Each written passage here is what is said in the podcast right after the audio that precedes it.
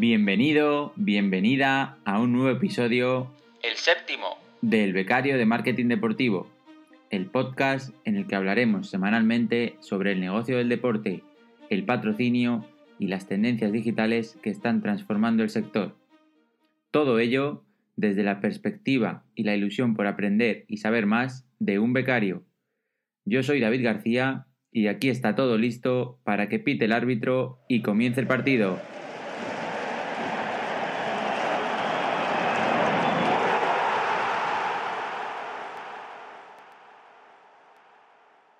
Os traigo la segunda entrevista de este podcast del becario de marketing deportivo. En esta ocasión tenemos como invitado a Sergio Reyes, experto en gaming, y sports y bueno, un crack en todo lo que se refiere al negocio y, a- y al mundo de la empresa. Tuve la suerte de que fuese mi tutor de trabajo de fin de máster y a partir de ahí pues bueno, le contacté. Estoy súper agradecido por porque se ofreciese porque sé que está muy ocupado, tiene un montón de proyectos y bueno, pues hablamos de todo ello, de eSports, de gaming, de- del momento de, de esta industria, pero también nos cuenta cuáles son las cualidades que él considera que debe tener cualquier persona que se quiera dedicar al mundo de- del marketing deportivo, ya sea en el gaming o en un deporte más tradicional. Y también nos hace énfasis en habilidades blandas y, y, bueno, esa transferencia que se crea en cuando alguien tiene ciertas habilidades y que son importantes no solo en este sector, sino, sino en todos ellos. Además, nos cuenta la sensación que tuvo cuando acudió por primera vez a un gran premio de Fórmula 1 de manera presencial. Comenta que es un gran fan de- del anime y también nos habla de, de su deporte favorito y que por desgracia ahora no, no puede practicar por, por una lesión. Todo esto y mucho más en la entrevista con, con Sergio, que espero que os guste y- y la disfrutéis.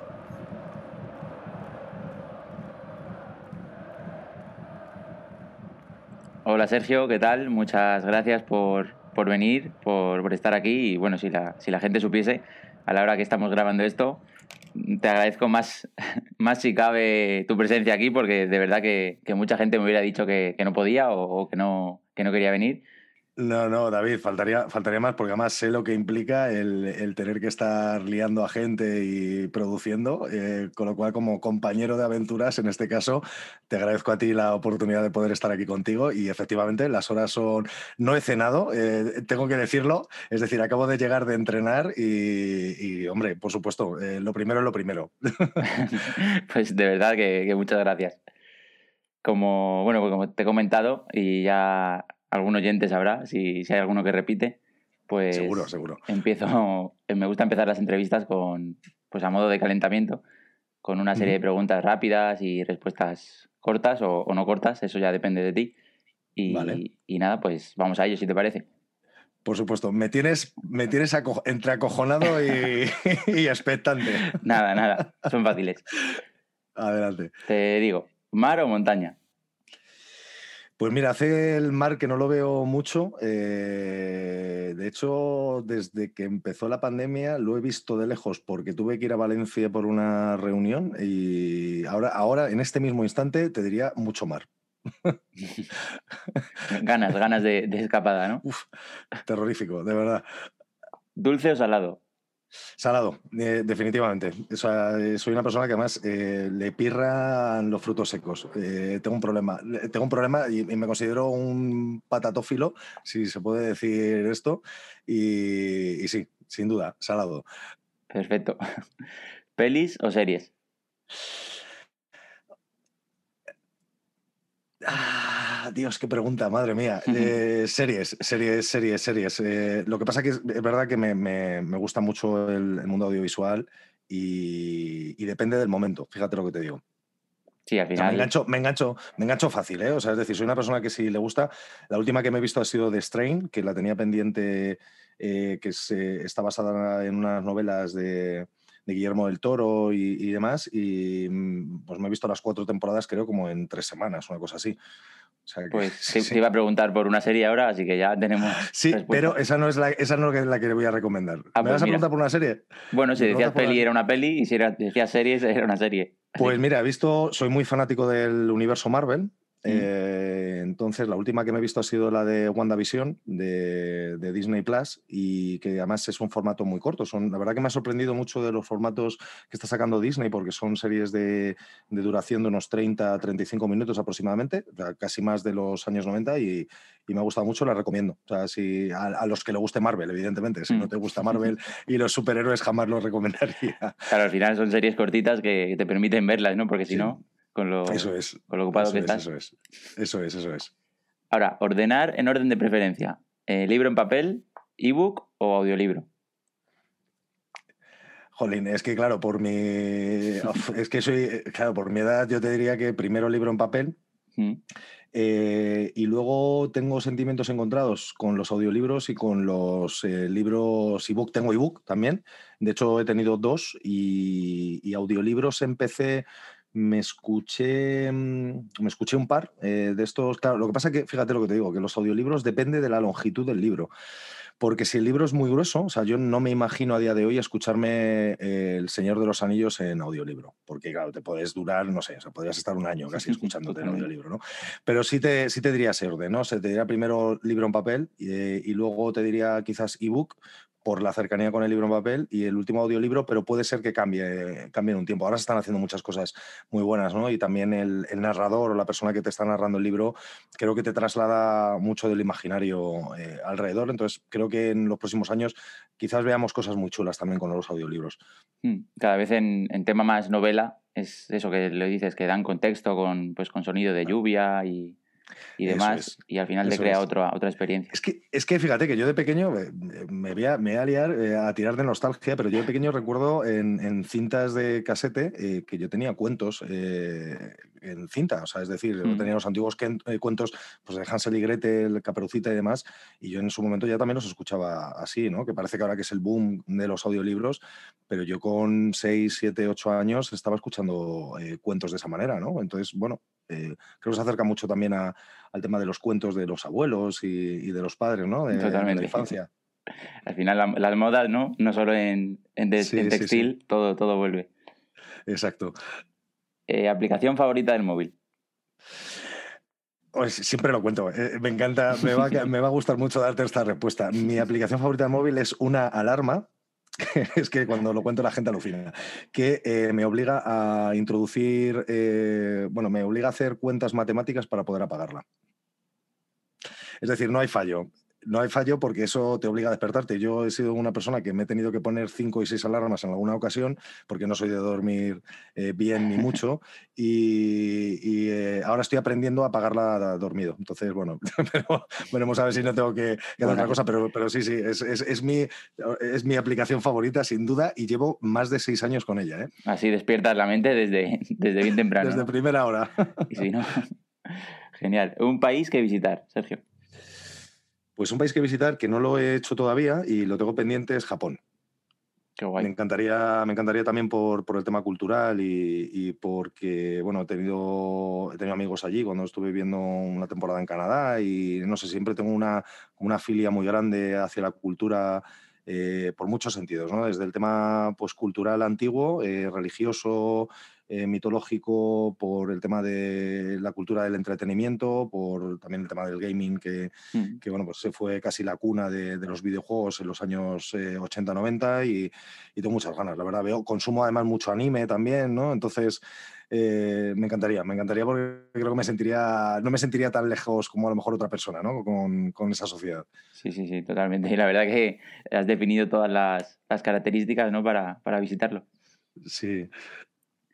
Un bueno, nos has dicho que venías de entrenar. Eh, no sé si vas a responder con este deporte, pero un deporte que practicar. Pues a ver, yo empecé a practicar escalada hace un par de años por eh, evitar, bueno, porque tenía miedo a las alturas y la verdad que, que siempre, siempre hay que enfrentarse al miedo eh, haciendo lo que justamente te da miedo. Y fíjate, lo he tenido, que, he tenido que hacer una pausa desde noviembre por un tema de unas lesiones que tengo de, en los hombros, que tengo bursitis y tendinopatía bilateral. Y, y bueno, la verdad que estoy bastante fastidiado porque he tenido que dejarlo. Entonces lo echo de menos. Eh, lo echo de menos, lo que pasa es que es un deporte bastante desagradecido porque si estás tiempo sin hacerlo, la vuelta luego va a ser igual de dura que, el inicio, ¿no? Entonces, yo, para mí me ha aportado mucho. Es un deporte que te obliga a estar completamente con foco en lo que estás haciendo, eh, te olvidas de, todo el entorno eh, y, se lo recomiendo mucho a la gente que no la ha practicado. Además, ahora parece que está de moda, ¿no? Mm, hay muchísima gente que está haciendo escalada y que han abierto muchos centros y que, es un deporte que está permitiendo también que se acerque pues, gente que a lo mejor no tiene unas aptitudes físicas muy de hacer otros deportes, si lo considero. Y luego me ha gustado mucho, esto como aporte, el tema de las carreras por obstáculos o sea, todo lo que son Sparta Races y demás, eh, desde hace aproximadamente unos seis años, una cosa así que vengo haciéndolo. Ahora la pandemia, pues fíjate, hice, hicimos unos amigos la virtual, ¿no? Entonces, eh, engancha. Yo soy una persona que me ha enganchado. He hecho, no he sido un gran deportista porque no soy una persona que, haya jugado al fútbol desde pequeño y, demás. He sido más de deportes casi individuales, pero la verdad que, que creo que el deporte ayuda muchísimo a muchas cosas. Totalmente. Y bueno, por curiosidad, yo, yo he hecho alguna carrera virtual, pero, pero sin obstáculos. Entonces me llama la atención cómo se hace con obstáculos virtual. Pues imagínate que estás haciendo un, el, típico, eh, bueno, pues deporte tipo, mm, eh, digamos, más hits y demás, ¿no? Entonces pues imagínate que estás corriendo virtualmente y de repente al kilómetro no sé cuánto, a no sé cuánto tiempo, tienes que hacer 30 barpis o tienes que hacer 40 barpis y continúas otra vez corriendo. Y bueno, pues a lo mejor tienes que tener algo de material, ¿no? Pues eh, yo sí, sí tengo material, tengo pesas, eh, kettles y, demás, y, bueno, pues depende, pues hay un poco de todo, ¿no? Pues sí que un birclao o cosas así eh, más, locas, tienes que tener algo de, físico detrás, que la verdad que acabas luego destrozado con todo esto, pero te lo pasa muy bien, es muy, muy entretenido, la verdad. Que la carrera es virtual, pero tú lo sientes igual o más. acabas igual de fastidiado, eso es así. y ahora, por el contrario, un deporte que, consumir. Un deporte que ver. Eh, pues fíjate que yo te diría, porque me sorprendió mucho, yo he, visto, he tenido la oportunidad y la suerte de estar viendo Fórmula 1 en, tanto en la parte de física como, como, en televisión y me quedé muy defraudado de verlo en vivo eh, cuando, estuve, cuando estuve allí, porque claro, al final tienes que ver la carrera en pantalla. Eh, entonces, claro, en una televisión que tienes una retransmisión estupenda y que te lo ponen todo para poder disfrutarlo, que realmente es un espectáculo, frente a lo que estás viendo, por ejemplo, allí, no puedo hablar de, realizarlo porque eh, no, soy ni piloto ni, creo que llegue a serlo nunca ni, parecido, pero, pero me gusta, me gusta verlo, me gusta verlo en televisión, la verdad. O sea, eh, lo considero bastante entretenido, fíjate, versus lo que es luego cuando estás allí. Pues sí, la verdad que tiene, tiene sentido, pero claro. Al final, el mundo de los monoplazas y todo eso tiene que ser también impresionante, ¿no? Sí, sí, sí, sí, total, total. Ahora, un documental deportivo. Pues eh, fíjate, a mí me sorprendió mucho.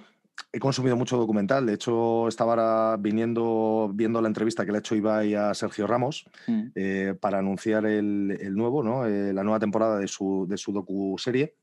Y a mí me gustó mucho el de Anelka.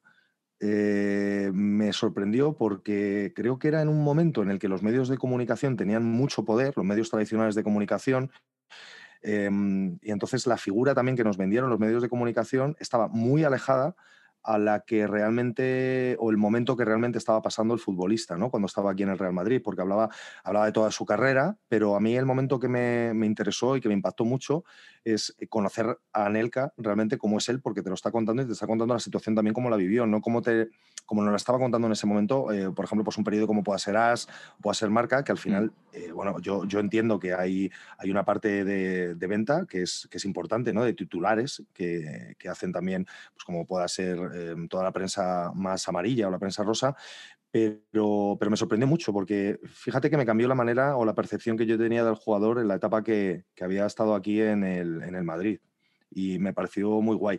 Y luego otro, otro documental que también, eh, que también recomiendo es el, el, de Gran Capitán, que es, sobre escalada, que me parece un documental brutal, o sea, es brutal el, la grabación eh, la estética, la manera de contar la historia, la historia del, escalador y demás, y cómo enfrenta eh, hacer el vertical.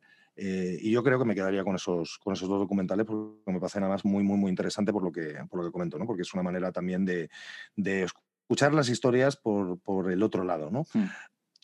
Yo el, el Anelka lo, lo, he visto y la verdad que sin haber vivido mucho el momento, en, digamos, en su día, la verdad que también me, me gustó bastante Y luego el que comentas de escalada, no lo he visto, pero he visto el de Solo, no sé si lo has visto, en Disney. Y es, es la misma montaña, ¿no? O la misma. Sí, exactamente, exactamente. Es que es ese, es, el de Solo, el que me refiero. Ah, sí. Ah, vale, vale, vale. Sí, sí, sí, sí, sí, es, el de solo, es el de Solo. Es el de solo, lo que pasa que es el gran capitán, que es la, es la pared que están, que intentan escalar y demás, que se tiran un montón de tiempo. Eh, además que, joder, que, que, como que lo pasas mal, ¿no? Yo cuando los documentales realmente te meten, eh, tiene ese punto que empiezas a empatizar tanto con lo que estás viendo, que como que tienes esa sensación física, ¿no? De, de saber lo que puede estar sintiendo esa persona en ese momento, es que está muy bien tirado. Muy, muy en primera persona y, sí, sí, sí. y la verdad que te, te, mete totalmente en, en, vamos, en su, su experiencia, digamos. Total. Vale, pues ahora esta pregunta a Ana Belén le costó un poco, no sé si igual tengo que, cambiarla, pero alguien que, que, admires o un referente dentro de, digamos, de este mundillo de, del marketing pues, deportivo o, el marketing en general. No hace falta que sea famoso. Puede ser un compañero. Eh, un... Bueno, eh, yo siempre, a ver, ¿sabes, ¿sabes lo que pasa? Que yo he tenido mucha suerte, o sea, no, no sé si es admirar, ¿no? Pero, pero yo he tenido mucha suerte que he tenido, he tenido jefes eh, que me han inspirado, ¿no? Durante mi carrera profesional y he aprendido mucho de ellos. Y yo tengo, guardo mucho cariño a uno de mis primeros jefes, porque es verdad que, que realmente la admiraba, ¿no? Y admiraba la manera que tenía de trabajar, la manera la manera que, empatizaba con la gente, que, podía transmitir y, podía liderar, ¿no? que, es, que es, yo creo, eh, una cosa fundamental de, la gente que, bueno, que lleva equipos. ¿no? Entonces, yo, yo a él le he admirado, eh, ya te digo, o sea, porque, porque me, ha, me ha aportado muchísimo a nivel profesional y he aprendido un montón de él. Entonces, eh, siempre, de hecho, alguna vez he utilizado algunas frases que, él, que él utilizaba mucho porque son de, no sé, es que guardo muchísimo cariño de, ese momento vital. Mm. Y, bueno, no sabemos quién es, no, Bueno, lo guardo en el anonimato, que es lo bonito, porque, porque al final creo que, que, las personas, eh, no por nada, eh, o sea, que no, no, tengo ningún reparo, pero yo creo que es, es, lo bonito. O sea, yo creo que si en algún momento lo escuchas, sabrá quién es.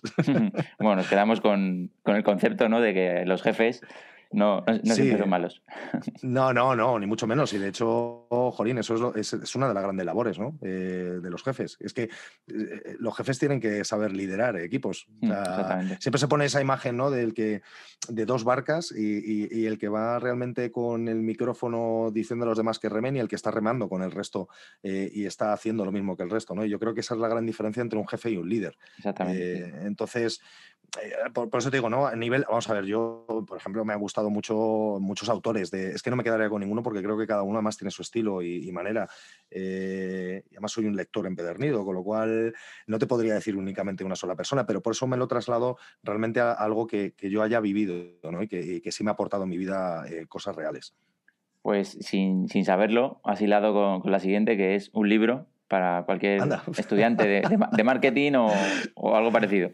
Pues, Jolín, eh, a ver, yo recuerdo mucho eh, La vaca púrpura, de, mm, que creo que también es un, es un libro de Seth Godin, si no me equivoco. Eh, es un libro que me abrió mucho.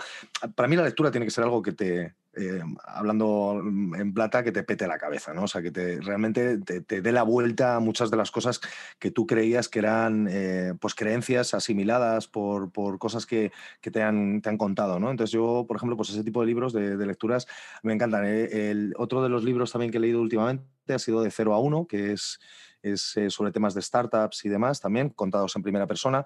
Ahora estoy leyendo, eh, que me lo mandaron la semana, la semana pasada o este fin de semana, eh, sobre temas también de negocios y marketing relacionados con la industria del gaming.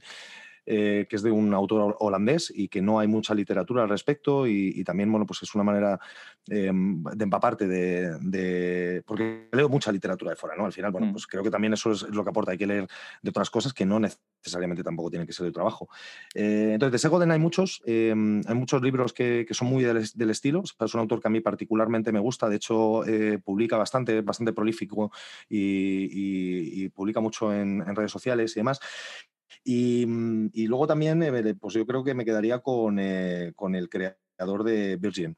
Eh, me, parece, me parece un volado de la cabeza increíble y me parece una persona que, que, quizás, fíjate, cuando hablamos temas de admirar, no sé si la admiro o no, pero, pero siempre da titulares, ¿no? Eh, mm. O sea, no, no, tan, no tan fuertes como puede dar el creador de, Uber, que creo que se le va... Eh, uy, de Uber, perdóname. Eh, el creador de SpaceX y de... Tesla.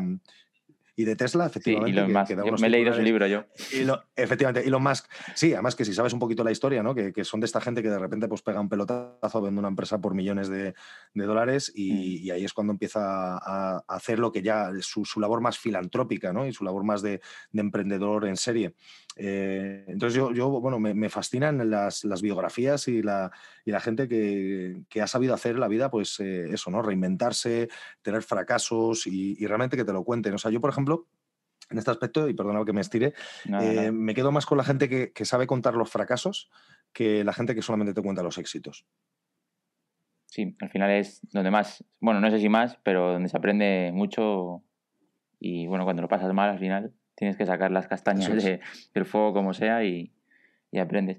Eso es. Y hablando de biografías, no sé si te la has leído, la del fundador de Nike, pero... No, no, no, no, no me la, llegado. ¿Me la recomiendas? Sí, totalmente, totalmente. Me la recomiendas. Bueno, sé la historia, ¿no? Porque el fundador de Nike eh, se empezó a, traer, a traer Onitsuka Tiger de Japón a Estados Unidos para hacer la distribución y ahí empezó a modificar las zapatillas junto, conjuntamente con, otro, mm. ¿no? Y fue cuando introdujo la marca en Estados Unidos y, creó desde cero el wash y, todo esto. A mí me parece brutal. O sea, no me he leído el libro, pero bueno, si, si es la introducción seguro, entonces me lo voy a apuntar. ¿eh? Sí, sí, sí. Luego ya con problemas con la marca, pues tuvo que crear la suya propia y, mira. Eso es.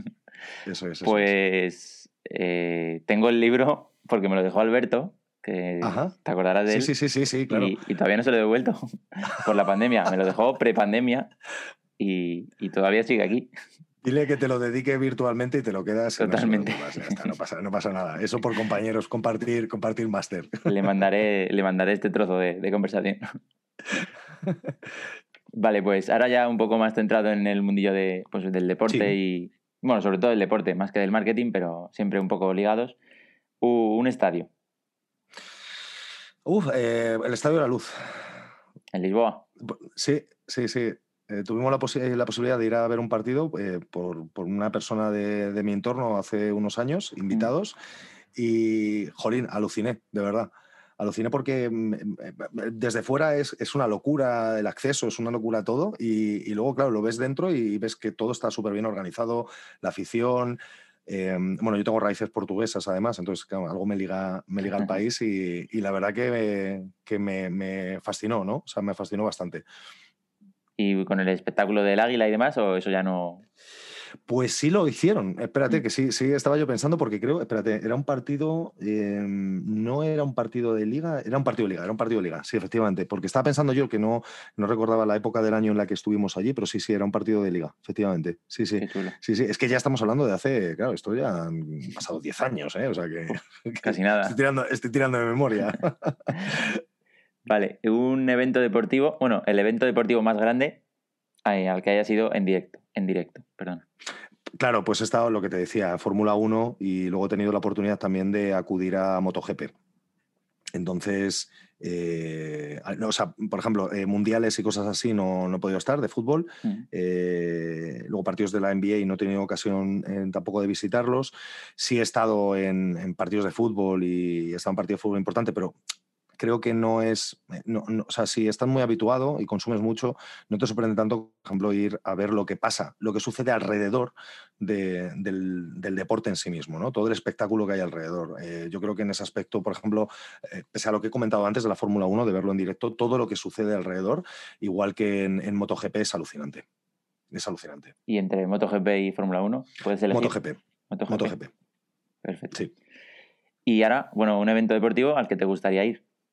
Uno, ¿eh? Pues hombre, me encantaría ir, me encantaría poder tener la, posibilidad de ir a unas Olimpiadas. Justo. Y de hecho, fíjate que concordaría con, el país que te he dicho antes, porque iba a ser en Japón el año pasado por culpa de la pandemia y, hay retraso y es este año. Entonces, oye, nunca se sabe, todavía puede haber alguna posibilidad. Me trajo un vuelo, ¿no?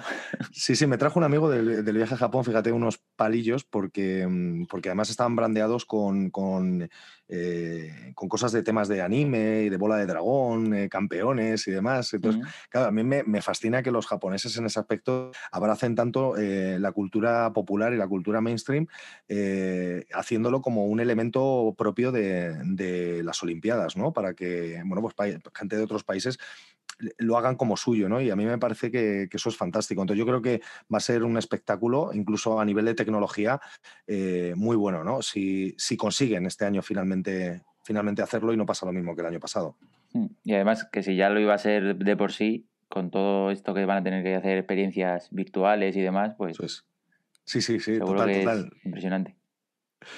Así es. Pues eh, aquí finaliza el, cuestionario, digamos, de preguntas no tan cortas, le voy a llamar a partir de ahora. Preguntas cortas, respuestas no tan cortas, debería Exactamente, pero nos aportan, nos aportan mucho y, y bueno, ya vamos con el, con el tema del día, ¿no? que es pues un poquito la industria del gaming y los eSports, mm. que bueno, aunque creo que mucha gente, yo me incluyo, digamos, hace dos años, pensaba que, bueno, que es un deporte, no es un deporte y demás, creo que más allá de eso, pues por el tema de cómo se mueve el, negocio, los acuerdos con marcas y demás, pues tiene sentido que hablemos de ello cuando hablamos de marketing deportivo, por, bueno, por lo que digo, pues eh, patrocinios, activaciones, competiciones y, y demás.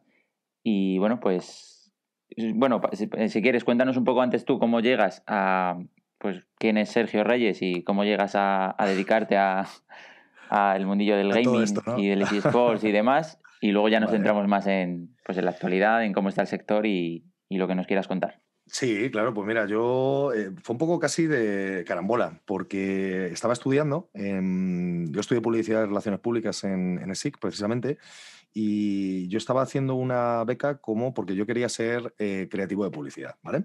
Eh, además lo digo abiertamente, no hay ningún tipo de problema. Creo que esta mañana también ha salido por, otra, por otras cuestiones.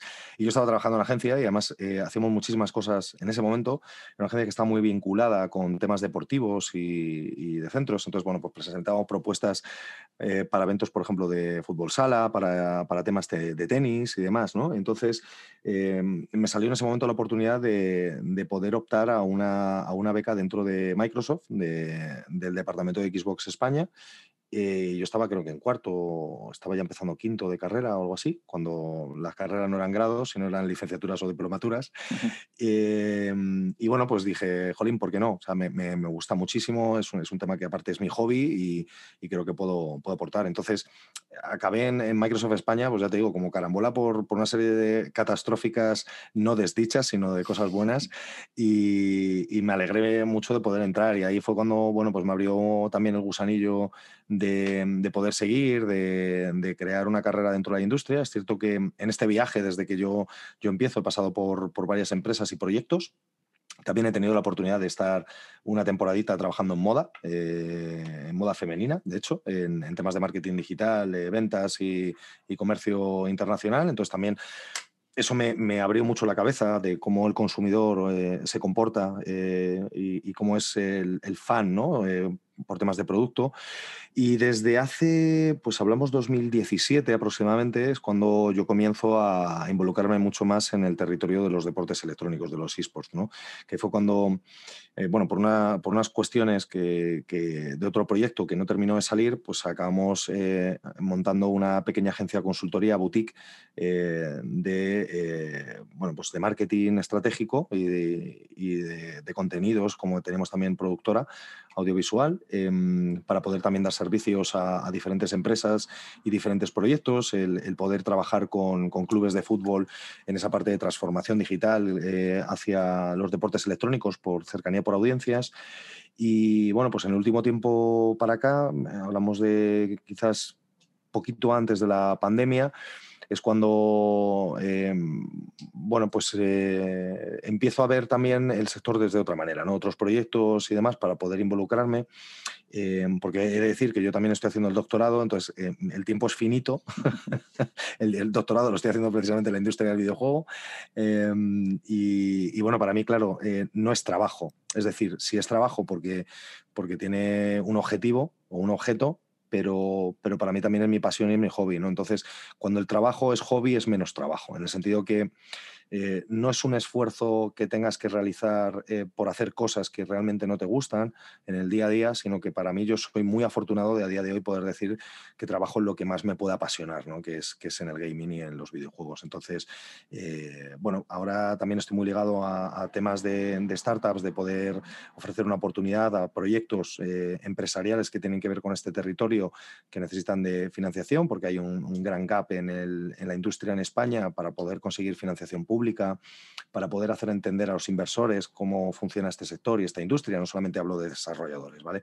Hablo también incluso de posibles proyectos, que, equipos de esports que necesitan financiación, plataformas eh, de competición que ahora están surgiendo muchísimas, ¿no? Y que tienen que ver, como tú bien decías, con eh, el deporte más tradicional. Siempre está esa guerra que lo comentabas también al inicio del podcast de si los esports son deporte o no son deporte. Y yo creo que también eh, aquí va a venir dado porque a día de hoy los esports están no quiero decir controlados, porque parece que se negativiza mucho, pero digamos que, mm, lo ejercen empresas privadas hasta el momento. No, hay organismos eh, públicos oficiales que, estén eh, trabajando alineados con, eh, con el Ministerio de Cultura y Deporte, te pongo el caso, ¿vale? Que sería de quien dependería si hubiera en el caso un organismo que tuviera que, mm, controlar cómo, funciona todo eh, y dar guidelines y, bueno, pues velar por los intereses, pero a día de hoy es una, es una industria que depende de, empresas privadas, ¿no? Entonces, es cierto que, bueno, pues depende de con quién hables y, depende de la mirada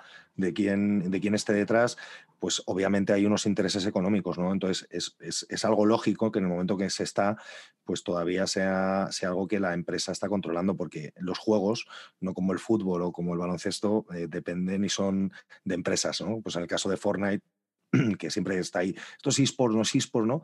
Pues es Epic Games los que están detrás, si no fuéramos a League of Legends, Riot Games, y Riot Games son los que marcan cómo tiene que ser esa estrategia deportiva, ¿no? Esa estrategia de competición, porque no nos olvidemos que eh, como ha cambiado todo el paradigma eh, publicitario, ha cambiado en los últimos 15 años absolutamente la distribución, los modelos de negocios, es más sencillo el generar una comunidad y mantenerla que mm. partir y crearla de cero eh, y que, generar unas campañas de marketing cuando tienes un producto que lleva 15 años, bueno, lleva 11 años ya en el mercado, ¿no? Entonces, si lleva 11 años en el mercado y hay una comunidad de seguidores, y el videojuego es un videojuego competitivo, pues hombre, si has generado una buena competición detrás y, hay equipos y hay intereses y están estas marcas que también están apoyando el ecosistema, pues hombre, está, está siendo muy interesante y sobre todo ahora en la pandemia con lo que ha sucedido también, que, no había eventos deportivos tradicionales, pues el consumo ha traído a, a, nuevas miradas. Que se mantenga o no se mantenga, bueno, pues eso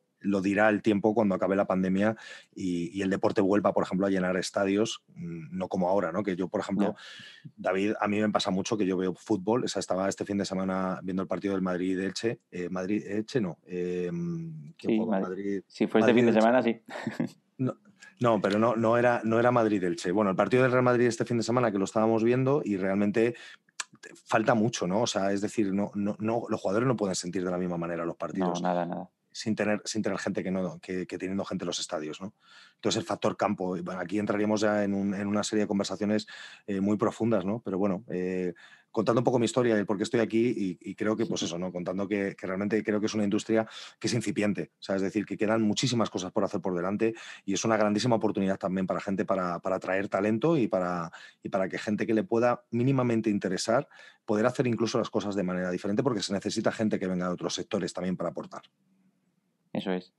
Y bueno, pues siguiendo un poco el hilo de, lo que nos comentas, em, has dicho que la industria es incipiente, por lo que entiendo que das crédito, digamos, a que siga creciendo.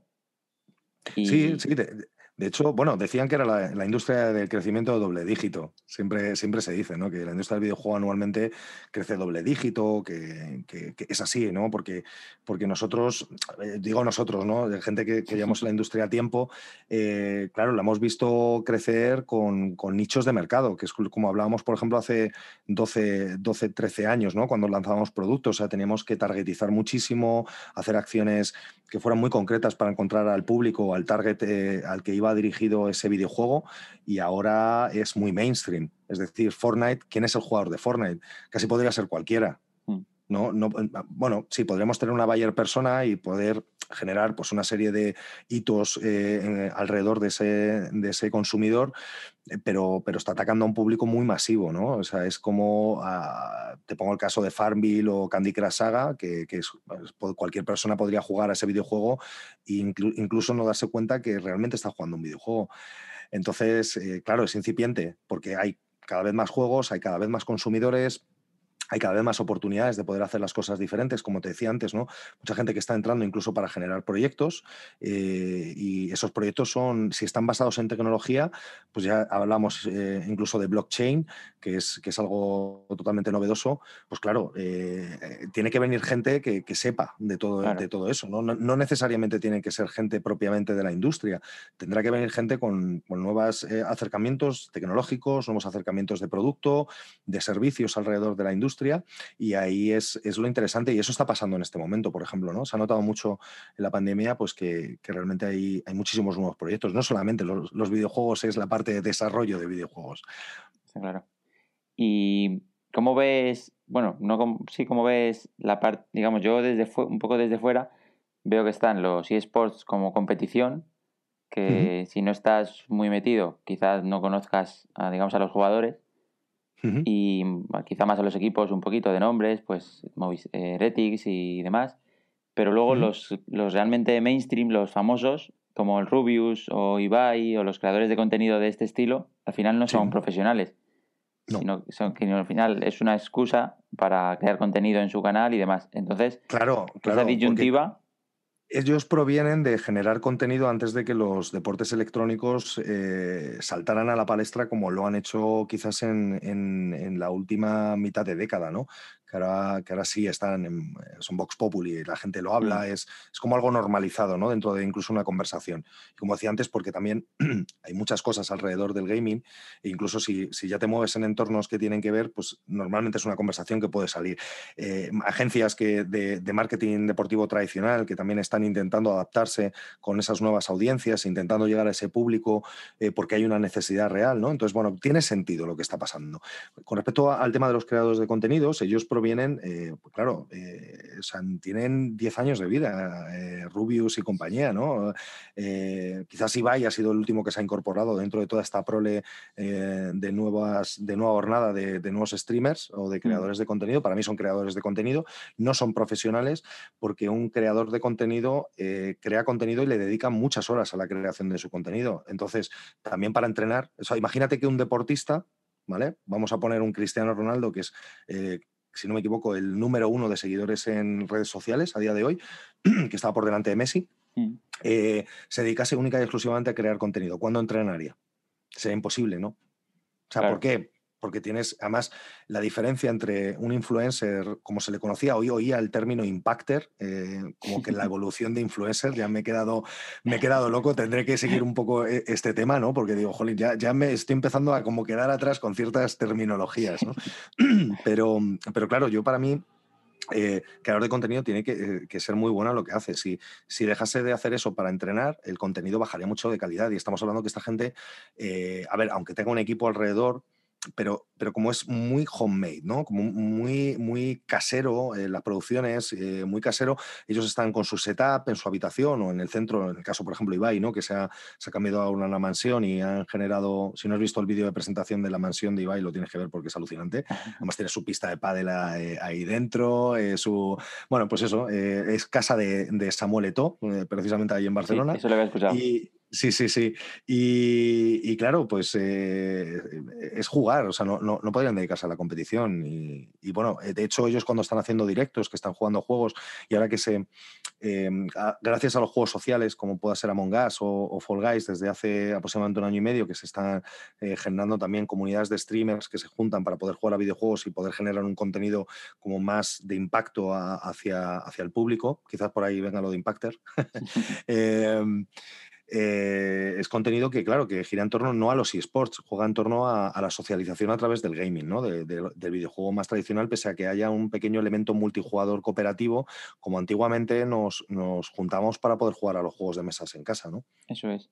Y entonces, como respuesta rápida, digamos, ¿crees que es la misma industria o son totalmente diferentes? ¿O se pisan Eh, o se complementan? No, vamos a ver, si, no, si fuéramos muy puristas, y yo odio ser purista porque al final el purismo lo que hace es dejar de lado cosas, ¿no? Mm, Eh, estaría el entretenimiento, ¿vale? Que es donde cae- recaerían videojuegos, cine, televisión, música, artes escénicas, etcétera, etcétera, ¿vale? Em, y luego tendríamos el videojuego, el gaming, y de- debajo del gaming tendríamos los esports, que está Claro. generando un ecosistema por sí mismo por ciertas particularidades que no tenía el gaming tradicionalmente, ¿vale? Pero sin el gaming los esports no existirían. Es decir, eh, sería absurdo pensar que a día de hoy los esports podrían ser un ente totalmente independiente de la industria del videojuego, de la industria del gaming. Claro, porque es la, la base, digamos.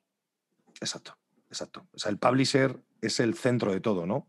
A día de hoy, aunque está pivotando hacia un consumer centric en el sentido de que el fan es lo que hace que el videojuego sea seguido, los equipos sean seguidos, las marcas puedan tener interés, pero no deja de ser product centric porque realmente lo que está en el centro de todo, aunque está pivotando también el videojuego hacia un juego como servicio y no como un, eh, un antiguo lanzamiento de una película, pero, pero el centro de todo realmente está, está el videojuego, ¿no?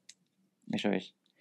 Y bueno, pues como nos comentabas, está creciendo la, la industria y entre otros proyectos satélite, puedo, si se me permite la expresión, nacen, nacen pues eso, nuevos proyectos, como por ejemplo el podcast que, que lanzaste hace relativamente poco, que corrígeme si me equivoco, pero es eh, Coffee and Gaming. Eso es. Coffee and Gaming, eh, los insiders, eso es. Eso compañeros De somos compañeros de fatiga. Aunque no tenemos nosotros todavía la parte de vídeo, creo que, que con esto estás haciendo una labor genial porque, bueno, eh, no es fácil.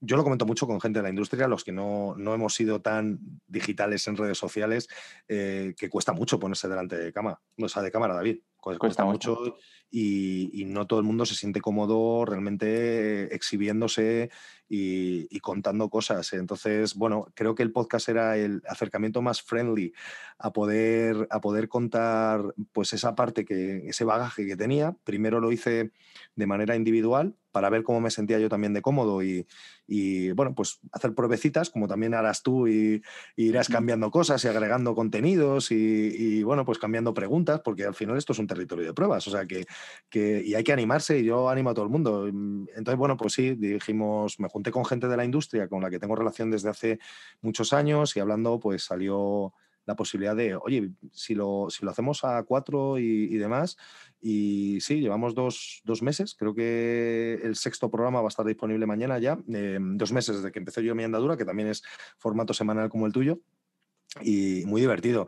Eh, nuestro objetivo era, sobre todo, democratizar la información del gaming a gente que puede estar, o de la industria, a gente que puede estar interesada y que quiera rascar un poco más de información sin necesidad de que esa información sea para ese consumidor final que consume videojuegos. ¿no? Aunque puedas tener un hobby, pero que puedas entender ciertas cosas Mm. um, de cómo funciona la industria, de por qué se hacen ciertas cosas, por qué suceden los lanzamientos, qué ha pasado, por ejemplo, con la escasez de, de de eh, PlayStation 5. Entonces, la, la, para mí, claro, era, era, un reto muy grande, ¿no? Porque eh, contar las cosas de una manera que puedan acercarse más a, a un B2B que a un B2C eh, y que pudiéramos pues, generar un contenido que fuera interesante, pero que tampoco fuera muy recto, ¿no? O sea, yo, yo era como un, una obsesión, que no fuera rancio. Mm. Es decir, que, que pudiéramos también eh, contar las cosas como, bueno, como un acercamiento de, no humorístico, porque no, no, no queremos ni mucho menos hacer humor de, del negocio, pero sí que fuera cercano, ¿no? Que para mí era el, el objetivo de, cercanía. Entonces, eh, tenemos un problema con el tiempo, todo, todo tengo que decirlo, o sea, es decir, que, que, siempre decimos, no, vamos a intentar hacer el programa en y es imposible a día de hoy es imposible. Es imposible porque traemos también, como, como haces tú, traemos un invitado, luego el invitado nos acompaña al programa y, y, es cuando ya empezamos a hablar de las noticias y todo esto. Claro. Y, y se, se, nos va, se nos va de las manos. O sea, hemos, yo recuerdo un programa que hicimos de una hora cuarenta que luego cuando yo lo estaba editando y, demás, decía, esto no lo va a escuchar nadie. O sea, si alguien se queda una hora y cuarenta con nosotros, es que realmente estamos haciendo las cosas muy bien. Bueno, luego la gente lo escucha a velocidad doble y, dura menos. Bueno, pues eh, yo porque, porque la verdad que me, he relajado mucho con el tiempo a hablar más despacio, pero si esto me pilla a mí hace, hace unos cinco años, eh, ya, ya lo hubiera hecho por dos, sin necesidad de que lo hubiera hecho la gente. Ya, ya, ya. Esa es otra de las cosas que estoy yo intentando mejorar, ese, esa vocalización, ¿no? Ese hablar más, bueno, pero es No, pero al final tienes que hacerlo tuyo, David. Esto es, esto también, el podcast creo que es un formato eh, que tiene que ser natural. O sea, tiene que tener una parte de producción y tiene que tener una parte de edición y tienes que ser, pero tienes que ser tú, es tu impronta, es tu marca personal. O sea, es decir, tú no estás haciendo el programa para una radio, estás haciéndolo porque tú has querido generar contenido, porque tienes inquietudes y quieres contar las cosas a tu manera, no la manera de nadie. Entonces lo tendrás que hacer, lo tendrás que, como eres tú en el día a día, porque eso es lo que va a permitir que la gente también se acerque a decir, Jolín, me gusta cómo David cuenta las cosas, ¿no? Y cómo hace las entrevistas y, la manera en la que construye el podcast. Y, y, ahí es, tú no tienes que rendir cuentas a nadie, tienes que rendirte cuentas a ti mismo. Pues tomo nota, muchas gracias. Y y nada, espero que también entre las cosas que le gusta a la gente, eh, le gusten los invitados. por, por, la cuenta que me trae, ¿no?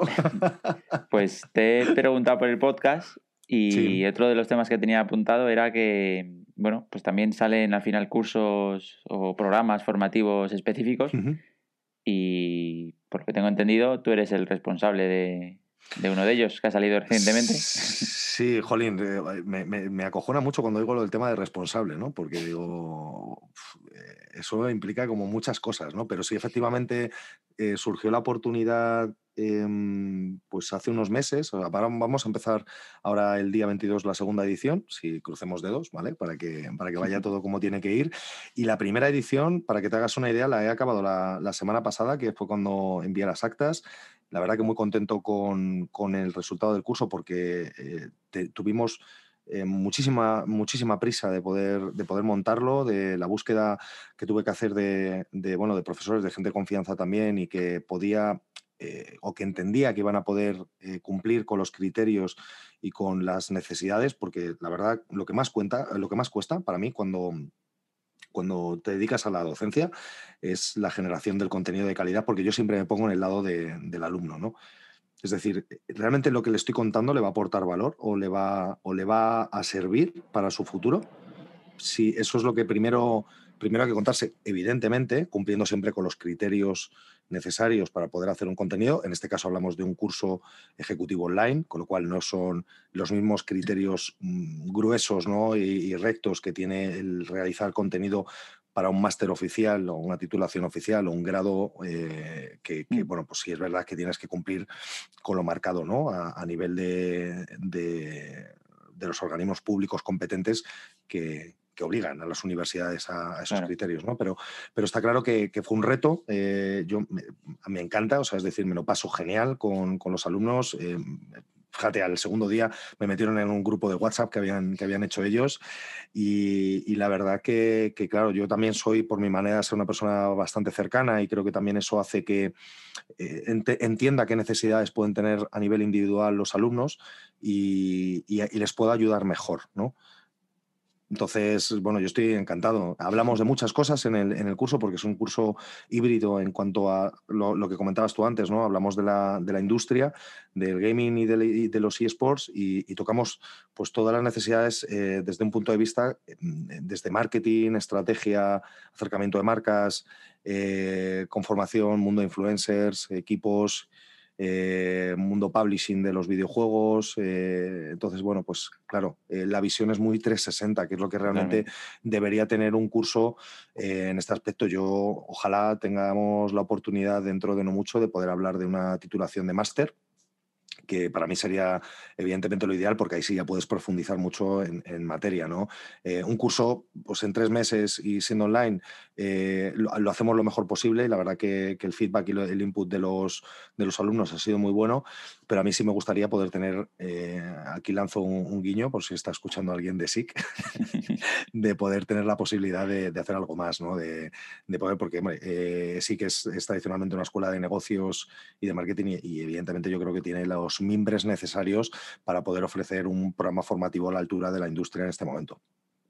Genial, genial. Pues suena bien. Si alguien se quiere apuntar, ya sabe que hasta el 22. Pues no sé hasta cuándo tendrá para apuntarse, pero. Sí, pues, hombre, como es online, como te decía, ¿no? Que, es, es, eh, ahora como está cambiando el paradigma de, la enseñanza y demás, tú ya lo viviste eh, en su momento, que, que, bueno, pues esa transformación digital que, en parte es obligada y en parte, eh, claro, y en parte es obligada y en parte pues, es situacional. Se están adelantando muchas cosas de las que deberían haber sido quizás más escalonadas en el tiempo a, futuro, pero esto sí o sí es algo que iba a pasar. Está claro, sí, sí, sí. Pues bueno, para facilitar que la gente nos escuche, como dices, vamos a tener cuidado con la duración del podcast y creo que el, digamos, el tema del día, el, la industria del gaming y de los eSports creo que lo hemos tratado de forma bastante, bastante global. Y, si te parece, para ir finalizando, pues em, siempre bueno, siempre, como eres el segundo entrevistado, así que... bueno, entonces, entonces es siempre, está bien dicho. de momento lo he hecho siempre y te voy a preguntar por alguien al que crees que sería interesante traer como entrevistado.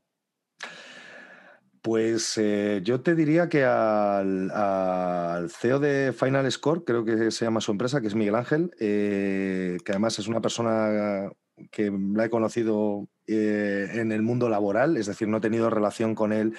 Y me parece una persona que sabe mucho de deporte porque su, ya te digo, ¿eh? su, empresa es, es totalmente de marketing deportivo y, demás. Y creo que, aunque no le conocieras personalmente, es, es una persona que tiene un facial fascinante y que podría aportarte muchísima visión. Eso de una persona que, que pudiera de aportarte contenido, ¿vale? Que creo que es, interesante y que, te pueda aportar valor realmente mm. a, tu, a tu podcast, a tu programa. No sé cómo lo llamas, porque, claro, podcast con vídeo me parece un poco raro.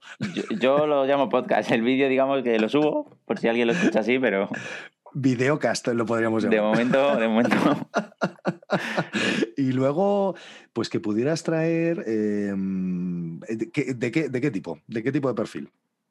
Puf, pues no sé, yo te digo, de momento vino Ana Belén y los siguientes invitados que tengo más o menos cerrados, pues son empresas tecnológicas eh, dedicadas, digamos, a la medición, sobre todo, de patrocinios. Em, otra empresa dedicada un poco a las criptomonedas, enfocada al deporte, que también me llama mucho. Muy bien. La verdad que me, llama, me llama bastante la parte tecnológica, digital y todo que está transformando, pero bueno, también marcas. No sé si, eh, mira, ¿sabes a quién podrías? Bueno, te lo suelto porque hoy estaba leyendo el artículo que ha dado la casualidad. Digo, siempre cuando tienes entrevistas da la casualidad que lees cosas interesantes. No sé por qué. es alucinante. Para hablar, para hablar de ello. claro, y estaba viendo cómo la Real Sociedad estaba adaptando el Big Data eh, por el tema de la proximidad de los jugadores, que se crean eh, em, pues una comunidad de jugadores crecidos y criados en un entorno no más de 100 kilómetros a la redonda, eh, entonces, eh, bueno, hablaban los responsables de la parte de, Big Data de la Real Sociedad y cómo la tecnología les estaba ayudando a, que, a mejorar en, todos esos aspectos. ¿no? Si tienes, ya que te gusta la tecnología, si tienes oportunidad, yo para eso te digo que tengas morro y les escribas directamente. Eso te iba a decir, porque digo. Que tengas, aunque tuvieras cero eh, oyentes, pero oye, David, eh, la vida está hecha de valientes, no está hecha de gente que está sentada. Y yo para mí, tú eres un valiente por haber tenido. Claro, eh, para mí eres un valiente por haber, por haber tenido las narices de, haber ya embarcado en, este barco que ha salido con rumbo, pero no sabes todavía dónde. No, todavía no lo sé. Y nada, la verdad que, enviar un correo no cuesta nada. Exacto. Pensando lo que me ha costado lanzar el podcast desde que lo pensé. Exacto. Y nada, pues lo intentaré, a ver qué, qué me dicen. Pues vale, entonces me quedo con Miguel Ángel, ¿era? Sí, yo te puedo pasar, te puedo pasar el contacto en Logo of the Record, ¿vale? Y, Perfecto. Y, si le escribes, yo me encargaré de, decirle que le has escrito. Que responda. Genial, muchas gracias. Pues ahora sí que ya siguen las, las últimas preguntas, las que he autodenominado las preguntas del becario. Y, y, enfocadas un poquito, pues eso, a la gente que, pues que quiera empezar en este mundo del marketing deportivo o, tenga, o tenga, claro que, se quiere dedicar a, esto, ya sea en la parte de, pues de gaming o, más de, otros deportes, ¿qué crees, bueno, en primer lugar, qué le recomiendas, digamos, en, a nivel de, bueno, un poco en general, formación, experiencia, eh, hacer un podcast, no sé. Mm, bueno, yo siempre lo, que le digo mucho a la gente, eh, porque bueno, tengo, como bien sabes, ¿no? relación con, con muchos alumnos y, tengo, mm, además, me siento súper afortunado de, de, que sea así, ¿eh? Mm. pero es tener claro lo que quieres hacer. no en el sentido estricto de la palabra de quiero el día de mañana estar trabajando en el Real Madrid, en el área de transformación digital o en la liga, en la parte de aplicaciones y, o en no. Tener claro dónde quieres estar, porque eso te va a decir dónde no quieres estar. Es decir, son tan válidas las dos, eh, las dos visiones porque eh, luego pasa, no sabes dónde te va a llevar la vida. Yo, nadie me decía a mí hace 13 años que a día de hoy va a estar haciendo esto. Recuerdo un profesor que era eh, Jesús Charlán, que, nos daba habilidades directivas y nos decía cerrar los ojos, y visionar vuestro futuro medio plazo a 10 años. Y yo cerrar los ojos y digo, no, Jesús, yo no veo nada, macho. O sea, eso no sé si es que me está dando un futuro negro, que puede ser que sea así, y que lo tenga, lo tenga eh, clarísimo, y creo que es muy, muy difícil. Pero, pero eso por un lado, ¿no? Y por otro lado, que hagas lo que hagas, lo que hagas en la vida, que des el máximo. Que lo hagas con pasión y que te digan lo que te digan el resto, no desfallezcas. Es decir, siempre parece que estamos muy, muy pendientes de, nuestro entorno, eh, familia, amigos, gente del trabajo y gente que no conocemos, y somos frágiles en el sentido de, bueno, si nos dicen que, que no valgo para esto, que mejor que me dedique a otra cosa, pues es lo que tengo que hacer. Y no nos olvidamos que estamos hablando de uno mismo, no está, o sea, nadie nos conoce mejor que nosotros mismos, ¿vale? O debería ser de esa manera. Entonces, para mí, Em, si se tienen claros los, objetivos hacia dónde quieres llegar eh, y si le pones empeño, le pones pasión y evidentemente mucho trabajo, eh, dedicación. No sé quién decía que, que cuando eh, era, no sé si un filósofo o un, trabajador, ¿no? que decía que, que, claro, si estás trabajando mientras el resto está durmiendo, es bastante probable que llegues a los objetivos antes que el resto. Entonces eso es lo primero que tienes que pensar, ¿no? En qué estás dejando y en qué te estás sacrificando para conseguir lo que realmente quieres. Porque entonces si no lo consigues, por lo menos nunca te podrás culpar a ti mismo de no haberlo intentado. Joder, wow. Qué, masterclass, ¿no? en, un, momento... Perdón, ¿eh? Porque nada, Muy, profundo ya a determinadas horas. Encantado, encantado. Justo. Mucha gente estará durmiendo ahora, ¿no? Y bueno, la segunda pregunta iba un poco encaminada y es en cuanto a habilidades más, digamos, más específicas. Pues no sé, es que claro, entiendo que depende mucho del, como dices, del puesto, pero...